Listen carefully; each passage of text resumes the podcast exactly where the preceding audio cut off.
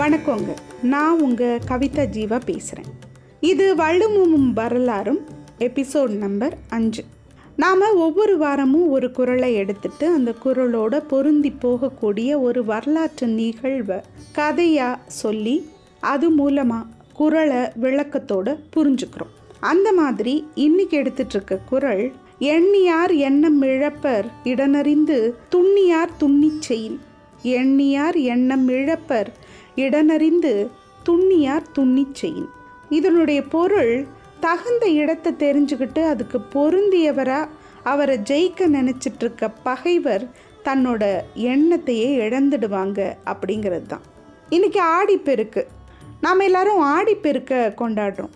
காவிரி கரை புரண்ட தஞ்சை மண்ணிலேருந்து வந்தவனா அந்த காவிரியோட வெள்ளம் என்னைக்கு ஆடி மாசத்துல பதினெட்டு படிகள் கடந்து தழும்புதோ அதையே விழாவாக எடுத்து ஆடிப்பெருக்கு அப்படின்னு கொண்டாடி இருக்கும். அந்த நாளில் அந்த காவிரிக்கு கரை கண்ட கரிகாலன் காலத்தின் நிகழ்வு தான் நாம் இப்போ பார்க்க போகிறோம் காவிரியில் கரை புரண்டு வெள்ளம் இருக்கும். அதனால எப்பவும் தண்ணி பஞ்சம் இல்லாமல் சோழ நாடு வளமாகவே இருக்கும். இந்த சோழ வள நாட்டில் விளையிற நெல் மக்களுக்கு பயன்பாடுகளுக்கு போக நிறைய மிச்சம் இருக்குமா கரிகாலனோட சமகாலத்து அரசர் ஒருத்தர் இளந்திரையன் பல்லவ அரசர். அவர் கரிகாலனுக்கு சொந்தக்காரரும் கூட. அதனால தனக்கு எக்ஸ்ட்ரா இருக்க அரிசி மூட்டைகளை பல்லவ நாட்டுக்கும் அனுப்பி பாவம் தம்பிக்கும் பயன்படட்டுமே அப்படின்னு கரிகாலன் நினைச்சார். ஆனால் இதை சரியான விதத்தில் இளந்திரையன் எடுத்துக்கல.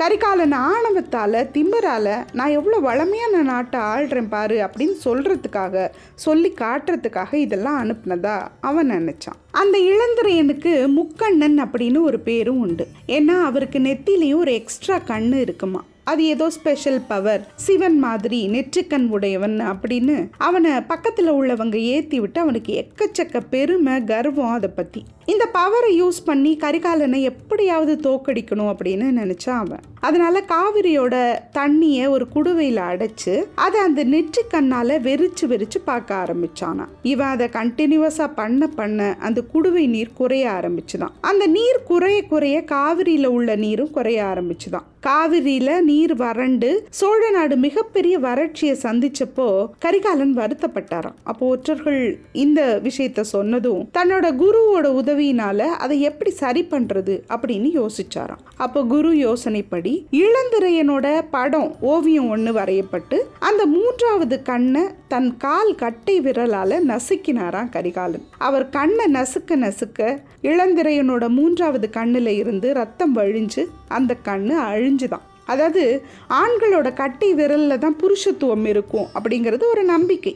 இது வரலாற்றை ஒட்டின ஒரு கதை. வரலாறு என்னன்னா காவிரிக்கு கரை எடுக்க நினைச்ச கரிகாலன் தனக்கு கீழே இருக்க குறுநில மன்னர்களுக்கு தங்களோட ஆட்சிக்கு உட்பட்ட இடங்களில் காவிரிக்கு கரை எடுக்கணும் அந்த பணியை செய்யணும் அப்படின்னு ஒரு கட்டளை பிறப்பிச்சாராம். அதை எல்லாருமே ஃபாலோ பண்ணி தங்களோட பங்கை முடிக்கும் போது முக்கண்ணன் அப்படிங்கிற மன்னன் மட்டும் அந்த வேலையை பண்ணாமல் பாக்கி வச்சிருந்தாராம். அதை தன்னோட சக்தியான வீரத்தை வச்சு அவன் ஆணவத்தை அடக்கி அந்த கரை எடுக்கிற வேலையை முடிக்க வச்சாராம் கரிகாலன். அதனால தனக்கு வேண்டிய வேலை நடக்க என்ன பண்ணணும்னு தெரிஞ்சு அதை கடைபிடிச்சா பகைவர்கள் அவங்க முயற்சியில தோல்வி அடைவாங்க. இவனை முறியடிக்கணும் அப்படிங்கிற எண்ணத்தையே கைவிட்டுடுவாங்க. அதுதான் எண்ணியார் எண்ணம் இழப்பர் இடனறிந்து துண்ணியர் துண்ணி செயல். நன்றி.